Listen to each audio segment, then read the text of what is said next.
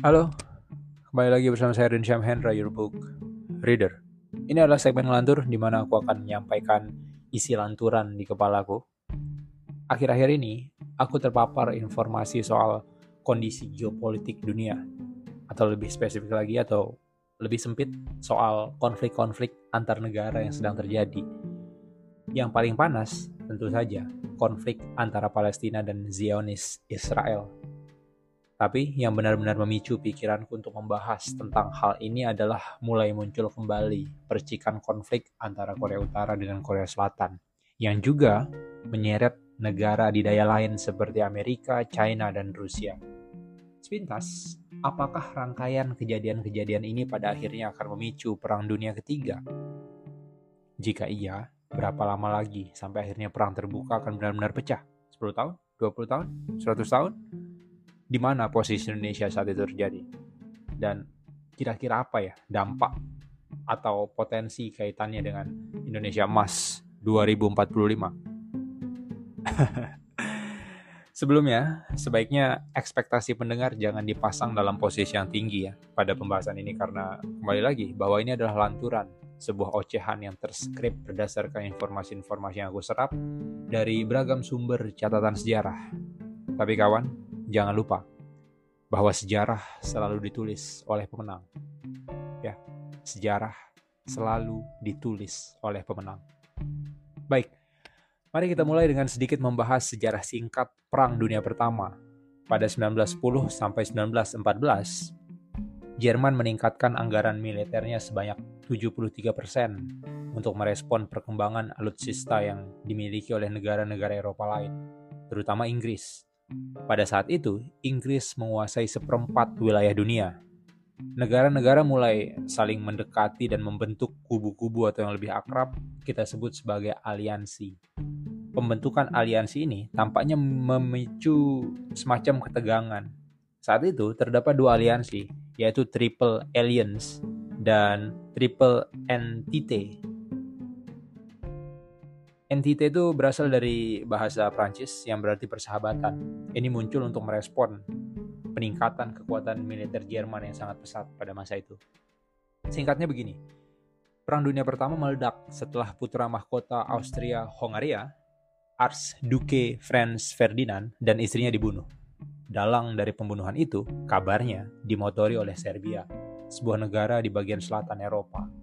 Kejadian ini menjadi titik awal pecahnya perang antara Triple Alliance yang beranggotakan Jerman, Austria, Hungaria, Turki, dan Bulgaria yang kemudian disebut Blok Sentral. Dengan Triple Entite yang beranggotakan Inggris, Prancis, Serbia, Rusia, Italia, Yunani, Portugal, Rumania, dan Amerika Serikat yang kemudian disebut sebagai Blok Entite atau Blok Sekutu. Amerika bergabung belakangan dan menjadi sosok yang mengubah arah dan kondisi perang pada saat itu. Sebelumnya, blok sekutu kerepotan setelah Rusia menarik diri dari perang karena kondisi di dalam negeri yang tidak stabil.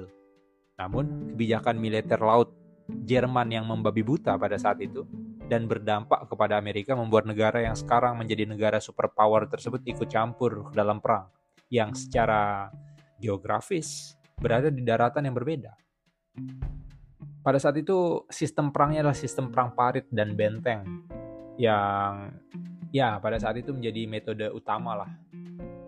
Selain itu perang juga terjadi di laut dan untuk pertama kalinya terjadi di udara. Konsentrasi konflik terjadi di beberapa titik di seluruh wilayah Eropa Barat dan Amerika Utara. Rusia yang pada saat itu tidak berhasil meredam gejolak di dalam negerinya akibat dari meletusnya revolusi menyodorkan perjanjian damai secara terpisah kepada Jerman, namun gagal. Hal tersebut disusul dengan lancaran serangan Jerman di front timur dan berhasil menekan Rusia dan menghasilkan perjanjian Brest-Litovsk pada 1918. Meskipun Jerman berhasil mengalahkan Bolshevik Rusia pada perang di penghujung musim dingin 1918 dan mencapai gerbang Paris selama musim panas, Angkatan Darat NTT memukul mundur Angkatan Darat Jerman di Sungai Marne. Mereka terus merengsek maju ke garis pertahanan Jerman di front barat pada bulan-bulan di musim panas dan musim gugur tahun 1918. Kejadian itu dikenal dengan nama Serangan 100 Hari. Blok sentral pun mulai menyerah. Di Jerman, pemberontakan para pelaut Angkatan Laut di Kiel memicu pemberontakan yang meluas di kota-kota pesisir Jerman dan di area-area kota utama Hanover, Frankfurt, dan Munich.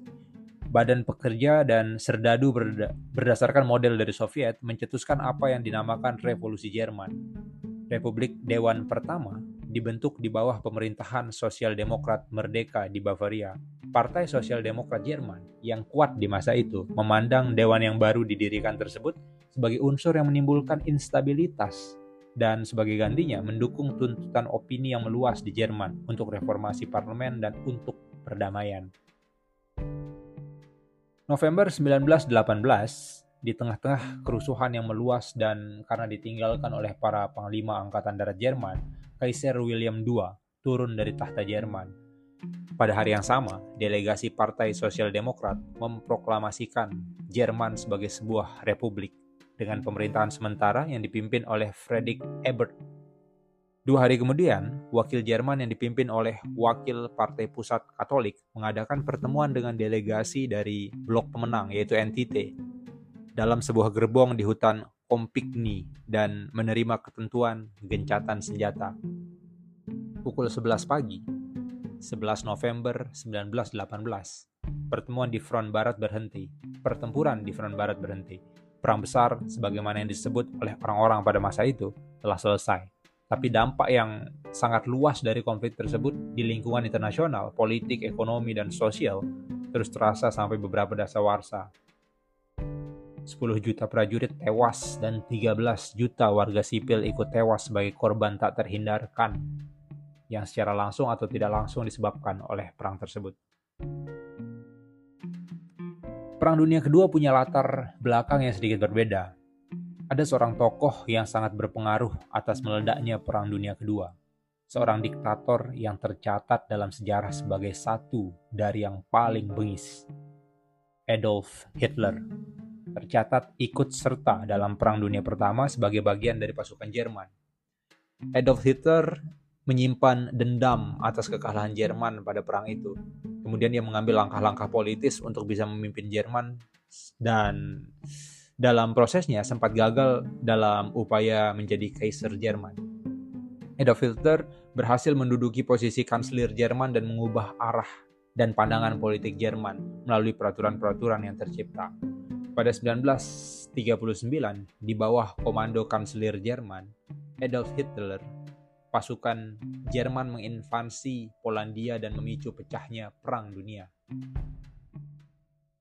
Latar belakang serangan ini tidak dipicu oleh konflik melainkan dorongan pribadi Hitler yang punya pandangan paling busuk soal rasial, bahwa orang Jerman adalah ras utama di dunia, sehingga mereka layak untuk menguasai dunia. Sederhana, sederhananya begitu. Sepintas terdengar seperti bisikan iblis, atau bahkan Lucifer menjelma ke dalam bentuk manusia. Ya, Lucifer, si ular itu. Serangan Jerman ke Polandia direspon oleh Inggris dan Prancis dengan pernyataan perang terhadap Jerman. Pada Mei 1940, Jerman memulai serangannya terhadap Eropa Barat dengan menginvasi negara-negara di dataran rendah di pesisir pantai barat Laut Eropa seperti Belanda, Belgia, dan Luxembourg yang telah mengambil posisi netral dalam perang, serta Prancis. Pada Juni 1940, Prancis menandatangani perjanjian gencatan senjata dengan Jerman yang memungkinkan pendudukan Jerman terhadap separuh wilayah utara Prancis dan pembentukan rezim kolaborasionis di selatan. Sebelumnya, pada Agustus 1939, Jerman dan Uni Soviet menandatangani Fakta Non-Agresi yang berisi jaminan netralitas tanpa saling serang selama 10 tahun. Kemudian dengan dorongan Jerman, Uni Soviet menduduki negara-negara Baltik pada Juni 1940 dan secara resmi mencaplok negara-negara tersebut pada Agustus 1940. Italia, anggota poros negara-negara yang bersekutu dengan Jerman, ikut terjun dalam perang tersebut pada Juni 1940. Dari Juli hingga Oktober 1940, Nazi melancarkan perang udara di Inggris yang dikenal dengan sebutan Battle of Britain. Namun, pada akhirnya Nazi kalah. Setelah mendapatkan wilayah Balkan dengan menginvasi Yugoslavia dan Yunani pada April 1941, Jerman dan sekutunya menginvasi Uni Soviet pada Juni 1941 yang merupakan pelanggaran langsung terhadap fakta non-agresi Jerman Soviet.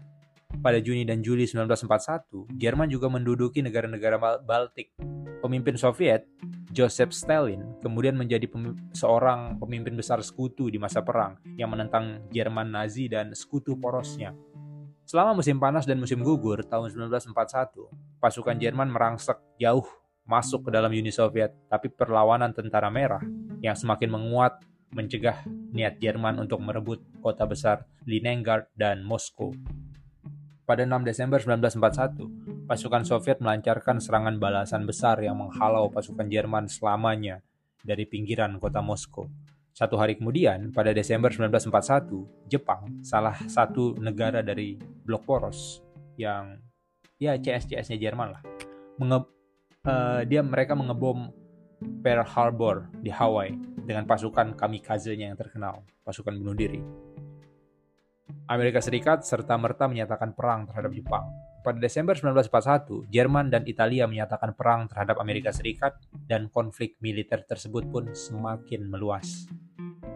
Pada Mei 1942, Angkatan Udara Kerajaan Inggris menyerang kota Kolok di Jerman dengan sekitar 1000 pesawat pengebom dan untuk pertama kalinya penduduk Jerman ikut merasakan perang di negerinya sendiri.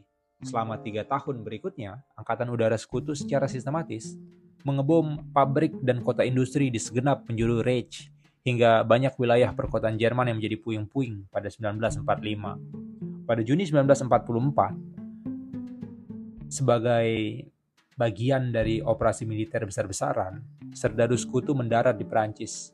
September 1944, pasukan AS yang pertama memasuki Jerman, satu bulan setelah pasukan Soviet melintasi perbatasan timur.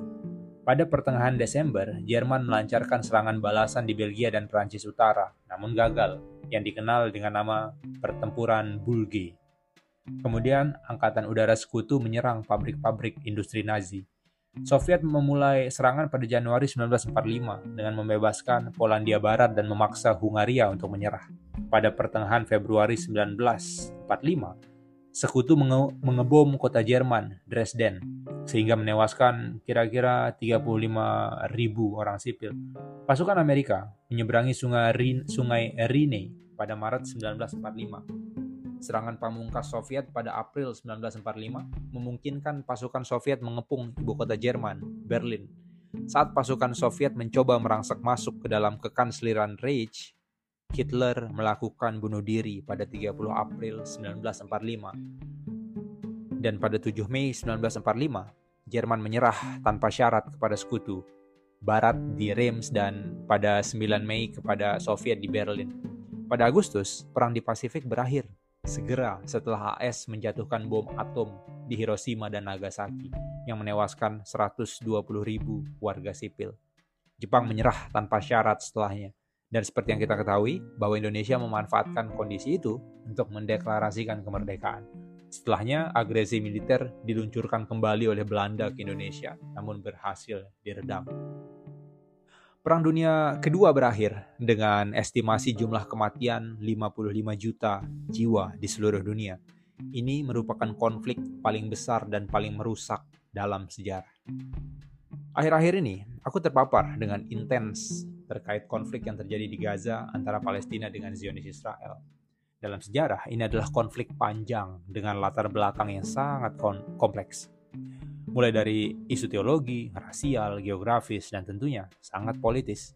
Beberapa saat sebelumnya, perang di Ukraina pecah dengan dimulainya serangan terbuka Rusia ke wilayah Ukraina Selain itu, perang di Afghanistan juga belum berakhir. Setelah AS menarik diri dari Afghanistan, Taliban masih berperang dengan ISIS.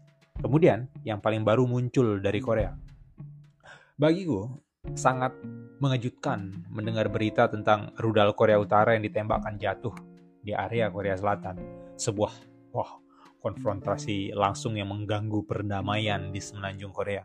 Korea Utara menyatakan serangan itu sebagai sebuah peringatan atas kegiatan Korea Selatan dengan Amerika yang ya telah melakukan latihan militer gabungan sebelumnya di dekat perbatasan. Lagi-lagi ada Amerika dan mereka melakukan latihan gabungan antara Korea Selatan dan Amerika dan di perbatasan. Itu memang juga sebuah apa ya? Sebuah konfrontasi lah walaupun tidak langsung ya. Dan ya lagi-lagi ada Amerika. jika ditarik lagi ke atas, Amerika itu selalu ada di dalam perang-perang besar seperti Perang Dunia Pertama, Kedua, yang padahal secara teknis, terutama Perang Dunia Pertama, itu secara teknis perangnya itu tidak terjadi di daerahnya. Korea Utara menyebut latihan antara Amerika dan Korsel itu sebagai sebuah manuver perang yang sembrono. Kim Jong-un juga malah mengejek Korea Selatan karena mendukung ambisi hegemonik Amerika ketika negara itu tidak mempunyai peluang untuk menang atau bertahan hidup katanya. Wow, sangat agresif.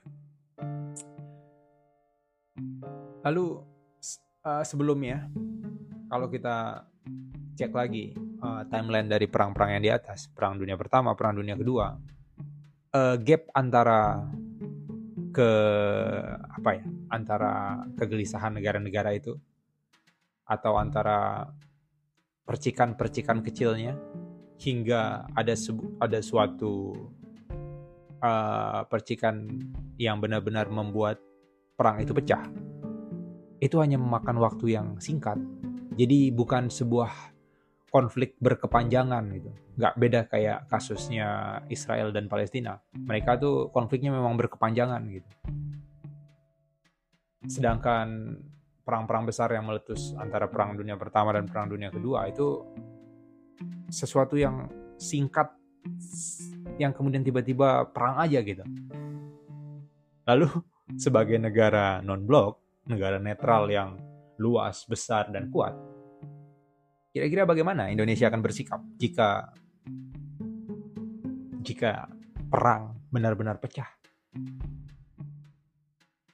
Jika antara sebuah negara perang dengan suatu negara, kemudian aliansi negara tersebut ikut membantu melawan negara suatu negara yang kemudian aliansinya juga ikut membantu. Will become a World War III.